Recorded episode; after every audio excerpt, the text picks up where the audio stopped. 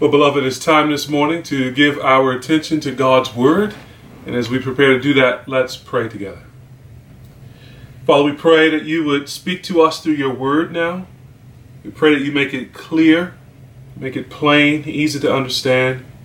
And we pray, O oh Lord, that you would anoint it with your power so that it might be life changing, mind changing, so that, Lord, we might be renewed uh, unto eternal life or unto progress in sanctification. Bless your word to us, O Lord, we pray, and help us by it and by your Spirit. In Jesus' name, amen. Well, beloved, we've come to the final of our sermons in the series we've called Entitled. As you know, we have in this series attempted to sketch a, a basic biblical theology of the body. And our goal pastorally has been to try and cultivate a deeper appreciation for the body and a, a deeper sort of uh, meaningfulness and joyfulness in living in the body, in inhabiting these physical frames that the Lord has given us.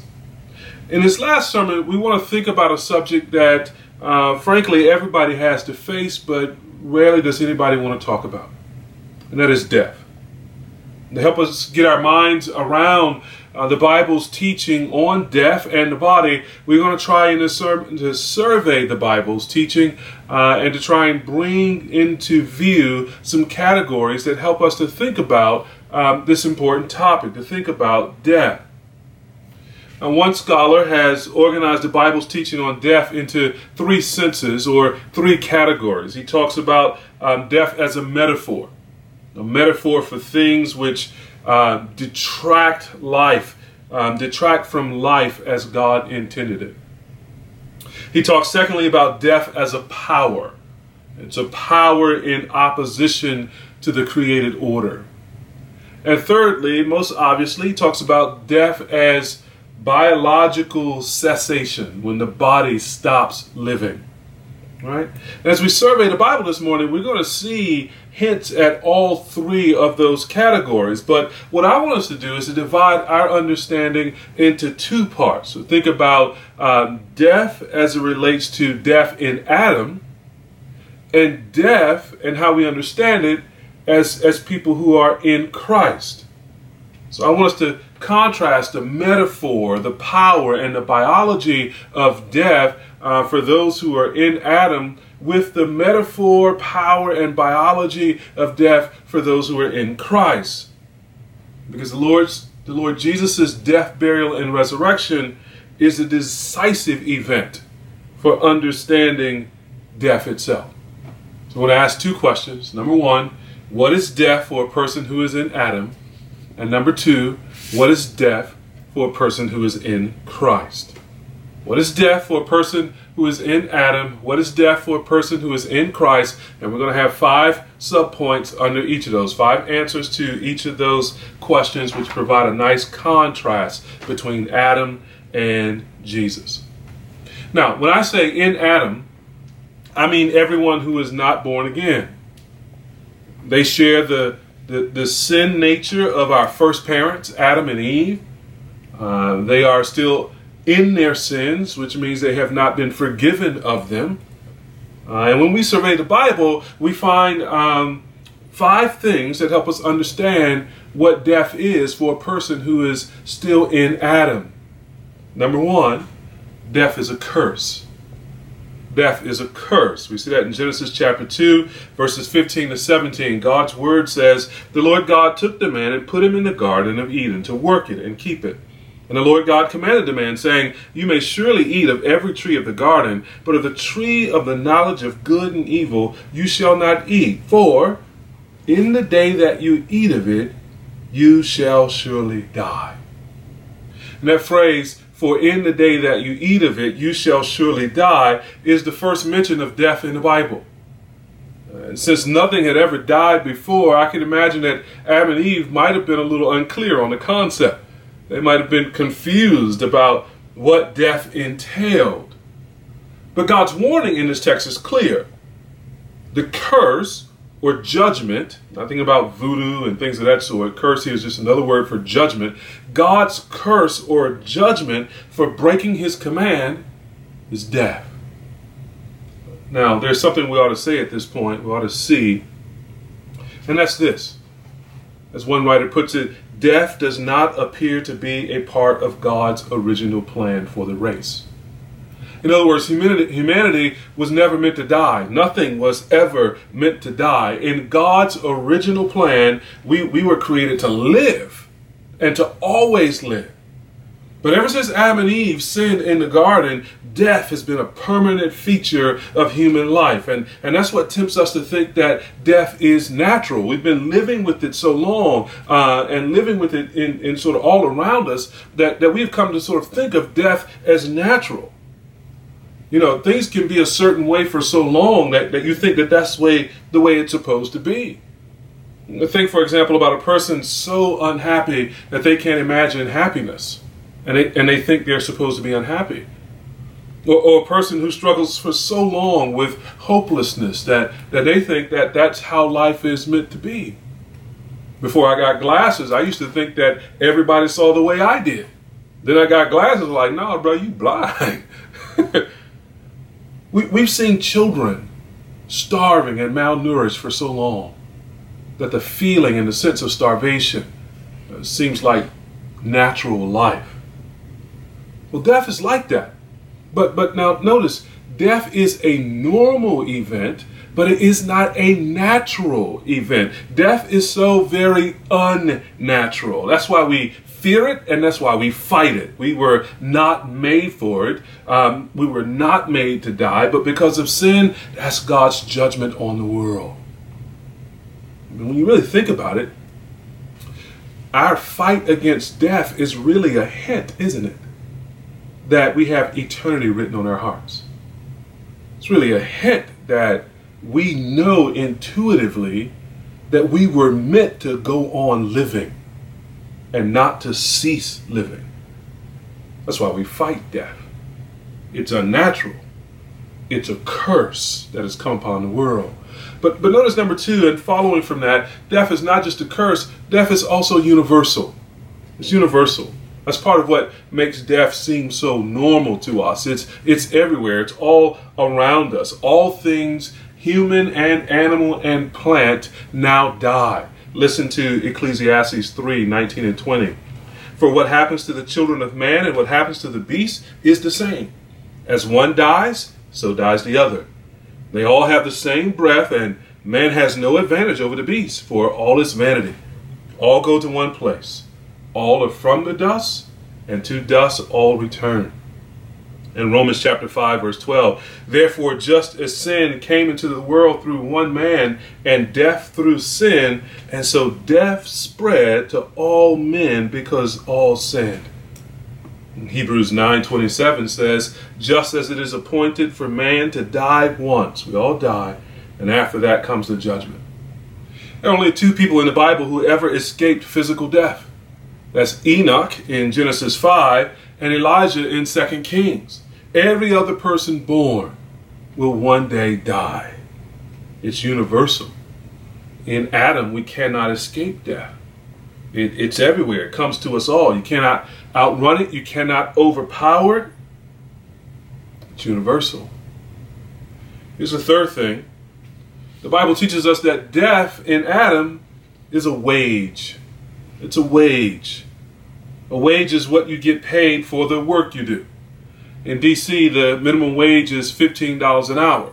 If you have a, an employer, a legal employer, uh, they're paying you at least $15 an hour for the work that you give. In the Bible, sends an employer, sends a master, sends a slave master. And in the Bible, the minimum wage paid by sin is death. Romans 6:23 says, "For the wages of sin is death, but the free gift of God is eternal life in Christ Jesus our Lord." Now, here's the thing. Sin is a fair employer. Sin is a fair employer. It's not like some employers who promise you a wage and then don't pay you all that they owe you.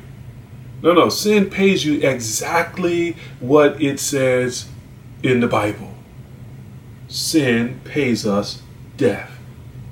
We can be slaves for sin, and we are if we're still in Adam, and we can be working for sin and working for the enjoyment of sin, but that last paycheck is a killer.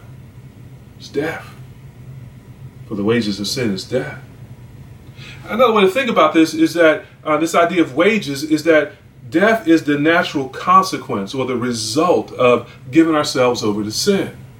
There's a process outlined in James chapter 1, verses 13 to 15, that goes through three sort of key steps. It goes from temptation to desire and desire to sin. Notice here, James 1, 13 to 15. Let no one say when he is tempted, I am being tempted by God, for God cannot be tempted with evil, and he himself tempts no one. But each person is tempted when he is lured and enticed by his own desire. Then desire, when it has conceived, gives birth to sin. And sin, when it is fully grown, brings forth death. So we can have sinful desires that are like a fishing hook. It's a lure. You know, it sparkles in front of us and it creates a little motion in the water. And, and like fish hungry for sin, we can bite that lure. We can bite that hook. On that hook, when it gets inside of us, we, we gestate it like we're pregnant, and, and soon we give birth to that lustful, sinful desire uh, in the form of sin. And the natural outcome of sin is death. This is why we want to fight the war against death at the point of desire and temptation. Death is a curse, death is universal, death is a wage. Number four, in Adam, death is also separation from God. So death is not just a physical thing. It's not just the biological body uh, ceasing to exist or to live. There is also in the Bible a spiritual death, which is actually spoken of more often than physical death. And that spiritual death is to be separated away from God and to live a life contrary to God. We give a couple passages in the Bible where we see this. Romans chapter 8, verse 6. For to set the mind on the flesh, the sin nature, is death. But to set the mind on the spirit is life and peace. 1 John chapter 5, verse 12. Whoever has the Son has life. Whoever does not have the Son of God does not have life. So to be separated from Jesus is, in fact, to be spiritually dead. One writer puts it this way Death, then, is not merely something that happens to people at the end of their lives, it is also the living out of their lives apart from the fellowship with God. Another writer says, Death is an expression of a mode of living apart from life. Proverbs 8 35 and 36. Dying, then, is understood as a negative way of living. It is a mode of living over against the way of life. That's what's shown to us in the wisdom literature. There, often death is pictured as living in a way that's contrary to God, living in a way that's contrary to the wisdom that comes from God. In that way, people are walking dead all around us. They do not have Christ, so they do not have life. They do not live the way God instructs, and so they are walking around spiritually dead. And that's what Genesis 2:17 is is tipping its hat at when it says that on the day that you eat this fruit, on that day you shall die. Obviously, Adam and Eve didn't die physically, but they did die spiritually. On that day, they began to live in a way that was contrary to God, and on that day, they were separated from God when God judged them and put them out of the garden. This is what sin does it destroys our relationship with ourselves, with the creation, and with the Creator, and that destruction is death. That's what death is. One of the things that's most vital for you to realize if you're watching this and you're not yet a Christian is that you're actually dead, spiritually speaking. You are separated from God. You are alienated from Him. Your way of life is contrary to Him. And that's because of your sin. That's the bad news. The good news is you can be alive. You can live the full life that God means you to live. Keep listening hear how life comes. Here's the fifth thing uh, as it relates to death in Adam. Number five, death is an enemy to Christ and humanity. You see this in 1 Corinthians 15 25 and 26. For he, Jesus, must reign until he has put all his enemies under his feet. The last enemy to be destroyed is death.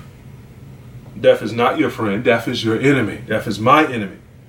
Death is a weapon in the hand of Satan. Satan has come to steal, kill, and destroy.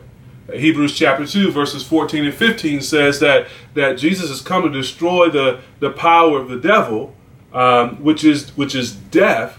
And it says that we, all of our lives, have lived in slavery to the fear of death. So death is a tool in the hand of Satan, and he uses that tool to torture us and to bring us to fear, make us afraid of death, make us afraid of what's on the other side of death.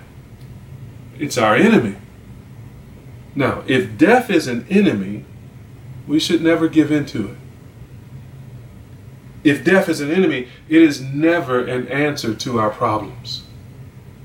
That's why suicide is never an answer, never a solution to our problems. Suicide does the enemy's work for him. Death is an enemy. We should not comply with it. We should not make a treaty with it. We should find the real solution to it. So, what have we said about death in Adam?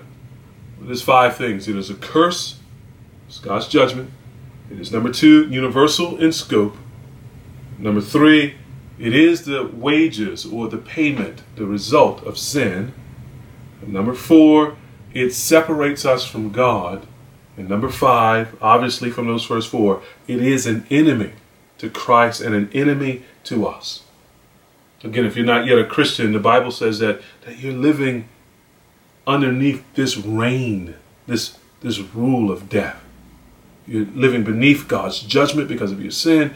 Um, death is going to be the consequence of your sin. You're separated from God and will be separated from God if you die in your sin. And it's universal. You need to be rescued from death. You need to be rescued from sin and judgment. Now, I want you to please listen as we think about our second question what death is like for those who are in Christ. For there is the answer to the rescue that you need. So, our question, second question what is death for a person who is in Christ? Most important event in the entire universe is the incarnation, crucifixion, burial, and resurrection of the Son of God, Jesus Christ. The crucifixion, burial, and resurrection of Jesus deals a death blow to death itself. Through the death and resurrection of Jesus, all the realities of death in Adam are reversed for those who are in Christ. So, what does death mean for a person who is in Christ? Number one, five things. Number one, death proves God's love. In Christ, death is no longer a curse.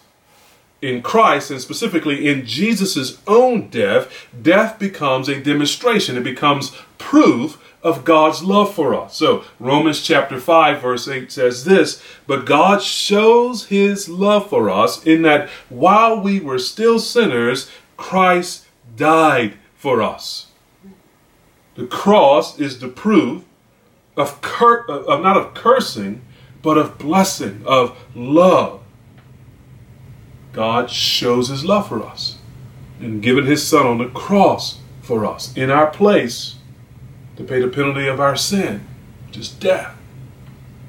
And now, nothing will separate us from God's love in Christ Jesus, not even death itself. This is what we read in Romans chapter 8, verses 38 and 39. No, in all these things we are more than conquerors through him who loved us. For I am sure that neither death nor life, nor angels nor rulers, nor things present nor things to come, nor powers, nor height nor depth, nor anything else in all creation, notice, will be able to separate us from the love of God in Christ Jesus our Lord. This verse means we should not think of our death, our own death, without thinking of Jesus' death. And when we think of Jesus' death, that should lead us to the to the recognition of God's love for us, and, and we should want that love. And if we have that love, we should rejoice because we're never going to be separated from that love. See, it's Christ's death that proves God's love for us. It's the second thing. Death in Adam is universal, but death in Christ can be escaped right now. It can be escaped right now. Because of Jesus' death for us, death is no longer universal as it is in Adam. And this applies especially now to spiritual death, not, not bodily death. Now in Christ, we can escape spiritual death. John chapter 5, verse 24. Jesus says there, Truly, truly, I say to you, whoever hears my word and believes him who sent me has eternal life. He does not come into judgment, but has passed from death to life. To say that those who believe in Jesus already have eternal life is another way of saying they have escaped death. They will live forever, which was God's original intent. In fact, the transition has already happened. Did you notice that? Has passed from death to life. So to be in Christ is to be an always living, never dying person. Now in Christ, life is normal instead of death. In Christ, you've already escaped death. And we can be sure we have escaped this death. How? How can we be sure? 1 John chapter 3 verse 14 says, "We know that we have passed out of death into life because we love the brothers. Whoever does not love abides in death. See what's being said in these first two points about death in Christ. First, Jesus uses his own death to prove God's love for us. Then, having received that love, we prove we have escaped death by loving our brothers and sisters in Christ. Jesus' death just keeps producing love. God's love for us, and then God's love through us to God's people. You see the contrast? And the question becomes do you love the saints? Do you love other Christians? You love the Christians in your church, you love Christians in other churches? Because that's the proof of our having passed from death to life. See the contrast. In Adam, death is universal in scope, but in Christ, we can escape death right now if we put our trust in Him. Which brings us to the third thing. In Christ, death is honor and gain. It's honor and gain. And Adam, death is a wage, it's a, it's a payment. Uh, it's a payment that is given to us because of sin. And it's a terrible wage, it's a terrible salary. It's a salary that destroys the worker. But because of his cross and resurrection, Jesus has reversed the effect of death. Now, if a Christian were to die physically, it, remember, we, we don't die spiritually. If we were to die physically, then our death leads to reward. Think of Paul's words in Philippians chapter 1, verses 20 and 21. Paul says there, It is my eager expectation and hope that I will not be at all ashamed, but that with full courage, now as always, notice, Christ will be honored in my body, whether by life or by death. For to me to live is Christ, and to die is what? Gain. In Adam, apart from Christ, there is no honor in death. Death is simply a cruel tyrant that snatches the body away from us. In Adam, death ends life. But, but in Christ, death leads to a different payment. In Christ, we can die in a way that honors Jesus with our body. Paul was in jail when he wrote these words and facing the possibility of execution for the faith. So if we are persecuted to death or we sacrifice our bodies for the gospel, well, that's an honorable way to die. It brings honor to Christ, it brings honor to the Christian. We show in such cases that Jesus is worth more than life itself. We give the ultimate praise and sacrifice to Him. And when we die, our death results not in loss, but in gain. See, the end of life in this body becomes the doorway to eternal profit. Jesus' wages are so much better than sin's. The promise of an eternal reward with Him is so much more glorious than the fleeting pleasures of sin. I hate to ask you to do this, but, but think about your most joyful moment of sin. Wasn't it just a moment? Wasn't it just a few minutes, maybe an hour or two at most? And then all the pleasures of sin made wings and flew away. And then you were left with the husk, you were left with the shell, the emptiness that follows sin that, that nobody ever really tells you about. Here, what we're being promised is, is a pleasure and a joy that never flies away, that never fades away. It is always and forever gain. It is always and forever joy. That's what death brings the Christian, the person who dies in the Lord. We, we have a doorway open for us right onto never ending pleasure in God. So death for us is honor and gain. Number four death is then a return to the Lord. In Christ, death is a return to the Lord. Before Christ and without Christ, death, spiritual death, was a separation from God. And if we were to die in that separation, we would eternally be separated from God. But since Christ has come and with Christ and union with Christ, now the Christian who the person who dies in Christ, now that means we we return to the Lord through death. We see this in at least two places in the Bible very clearly. 2 Corinthians chapter 5 verse 8. Yes, we are of good courage, and we would rather be away from the body and at home with the Lord. Philippians 1 verse 23. I am hard pressed between the two. My desire is to depart and be with Christ, for that is far better. Here's a third. 1 Thessalonians 5 9 and 10. For God has not destined us for wrath, but to obtain salvation through our Lord Jesus Christ who died for us, so that whether we are awake or asleep, we might live with him.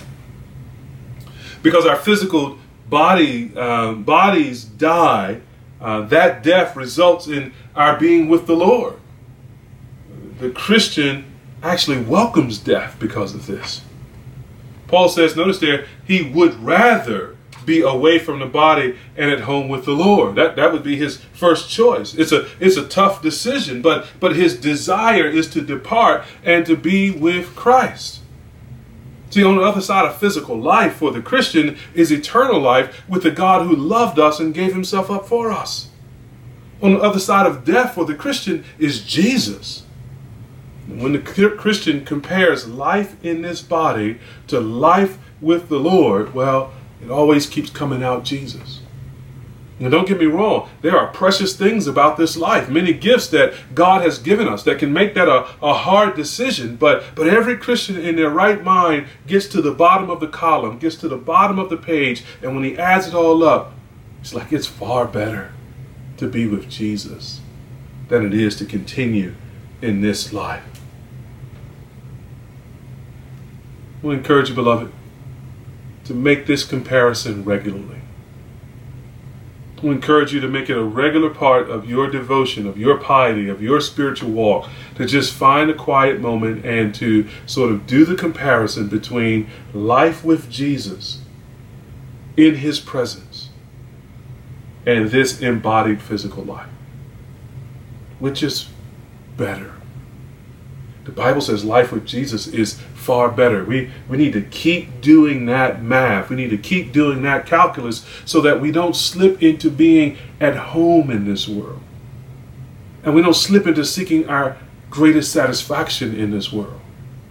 But we keep our eyes fixed on that Savior who has conquered death for us and purchased life for us. And we keep our eyes fixed on that reality for which we were made eternal life with Christ. I mean, the gospel is so good that it transforms death as separation from God into death as a return and reunion with God. In Adam, death separates us. In Christ, death returns us, it unites us to God. Which brings us to our fifth thing death has been abolished in Christ. The death and resurrection of Jesus Christ means the death of death itself. The Lord Jesus has not accomplished a salvation that leaves us vulnerable to some future death. We're not like Lazarus, raised from the grave, only to die again. The gospel is not that Jesus saves us from sin, but leaves us to be victimized by death. In saving us, Jesus frees us from all of our enemies, including death.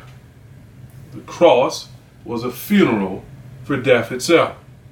2 Timothy chapter 1 verse 10 says, which now has been manifested through the appearing of our Savior in Christ, uh, our Savior Christ Jesus, who notice abolished death and brought life and immortality to light through the gospel.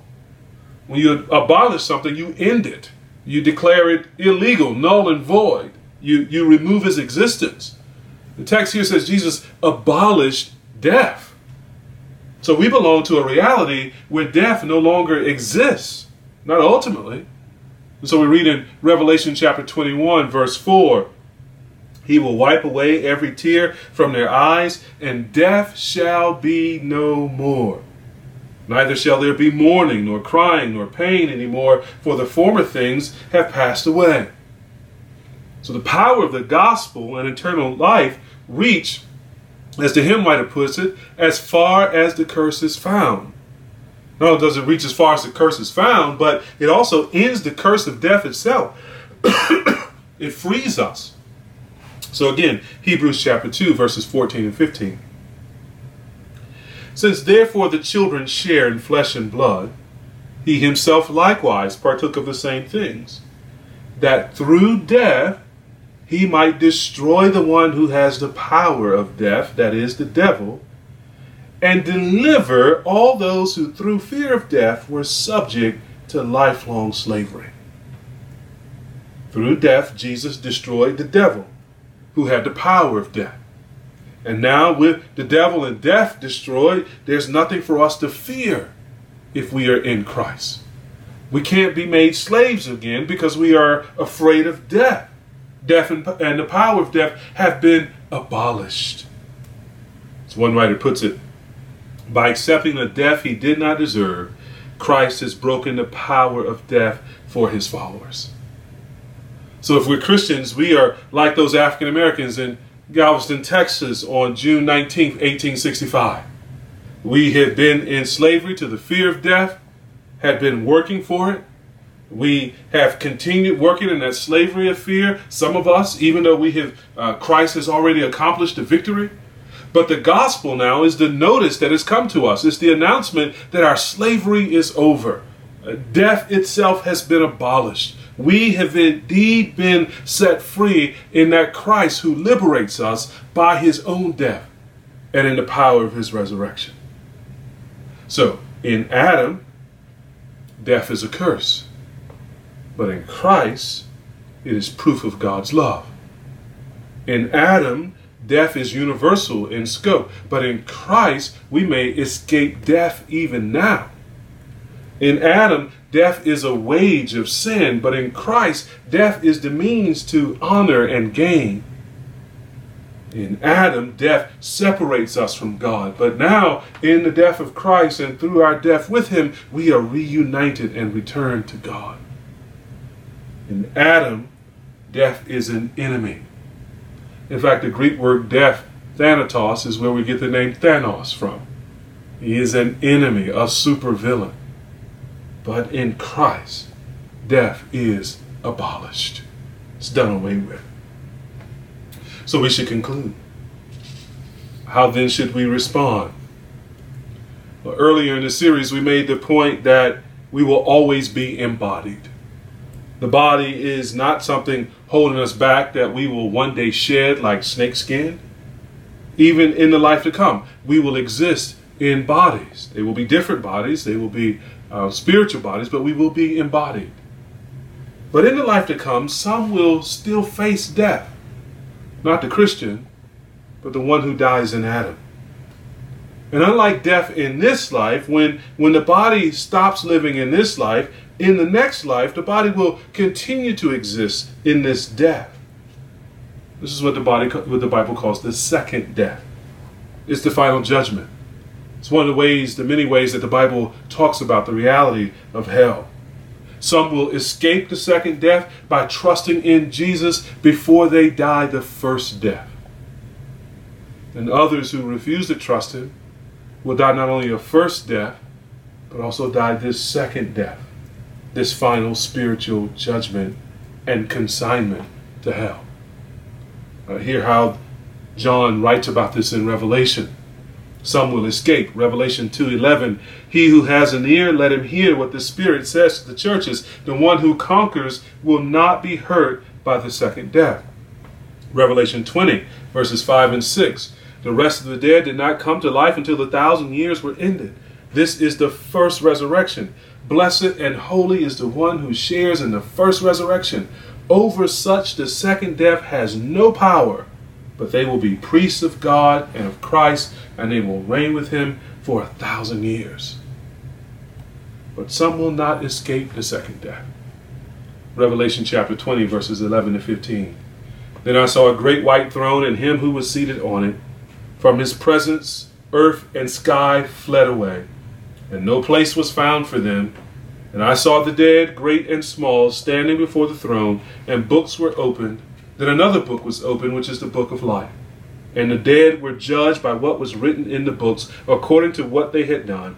And the sea gave up the dead who were in it. Death and Hades gave up the dead who were in them, and they were judged, each one of them, according to what they had done. Then death and Hades were thrown into the lake of fire. This is the second death, the lake of fire. And if anyone's name was not found written in the book of life, he was thrown into the lake of fire. One more, Revelation 21, verses 6 to 8.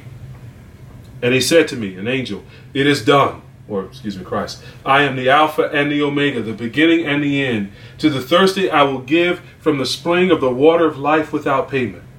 The one who conquers, that is, the one who goes on in faith, will have this heritage, and I will be his God, and he will be my son. But as for the cowardly, the faithless, the detestable, as for murderers, the sexually immoral, sorcerers, idolaters, and all liars, their portion will be in a lake that burns with fire and sulfur, which is the second death. The question becomes, beloved, when we are all done with this earthly tent, when we have lived this embodied life, will we suffer or will we escape the second death? Don't suffer it. Please, by all means, escape it. Turn to Jesus in faith. Put your confidence in Him as your God, as your Savior, as the one who gave up His body on the cross to suffer the penalty of your sins, and the one who was raised from the grave in a resurrected body in order to purchase for you a resurrected life with God, to return you from death to God, that you might live eternally with God in His love, in the pleasures of His presence. That's how you escape the second death, is by turning to Jesus before you suffer the first death. Put your faith in Him, trust in Him. Do it now, I pray, for we are not guaranteed tomorrow or even the next hour. Hope in Christ, and you will live. Death will have no claim on you. You will pass from death to life, just as God promises in His Son. Let's pray. Father, we praise you that you have destroyed the power of death and you have destroyed our great enemy. You have, Lord, set us free to live, to live eternally, to live in accordance with your rule, to live life to its fullest. Not in some worldly way, not in some carnal way, but to live life in its fullest in a spiritual and a holy way. For you have made us brand new through Christ. So we pray, O oh Lord, that you would make us fearless in the face of death, knowing that it cannot hold us, it cannot touch us. And we pray that you would give us joy in the midst of grief, as we, Lord, grieve the loss of loved ones. We, we pray for uh, our sister Deb, just lost her mom. We pray, oh Lord, for our sister Jacqueline, whose, uh, whose mother would have had a birthday just a few days ago. We pray for others who have suffered loss in their families and in their friendship networks. May we, as your word says, Lord, um, sort of think about these things and, and face these things not as those who have no hope. May we face these things as those who already have tasted the power of the resurrection and who know that Christ is coming and Lord and who know that we will be united with him forever in glorified body to enjoy him and that new world to its fullest. So we say, comfort those who grieve and come quickly for your church, we pray. In Jesus' name.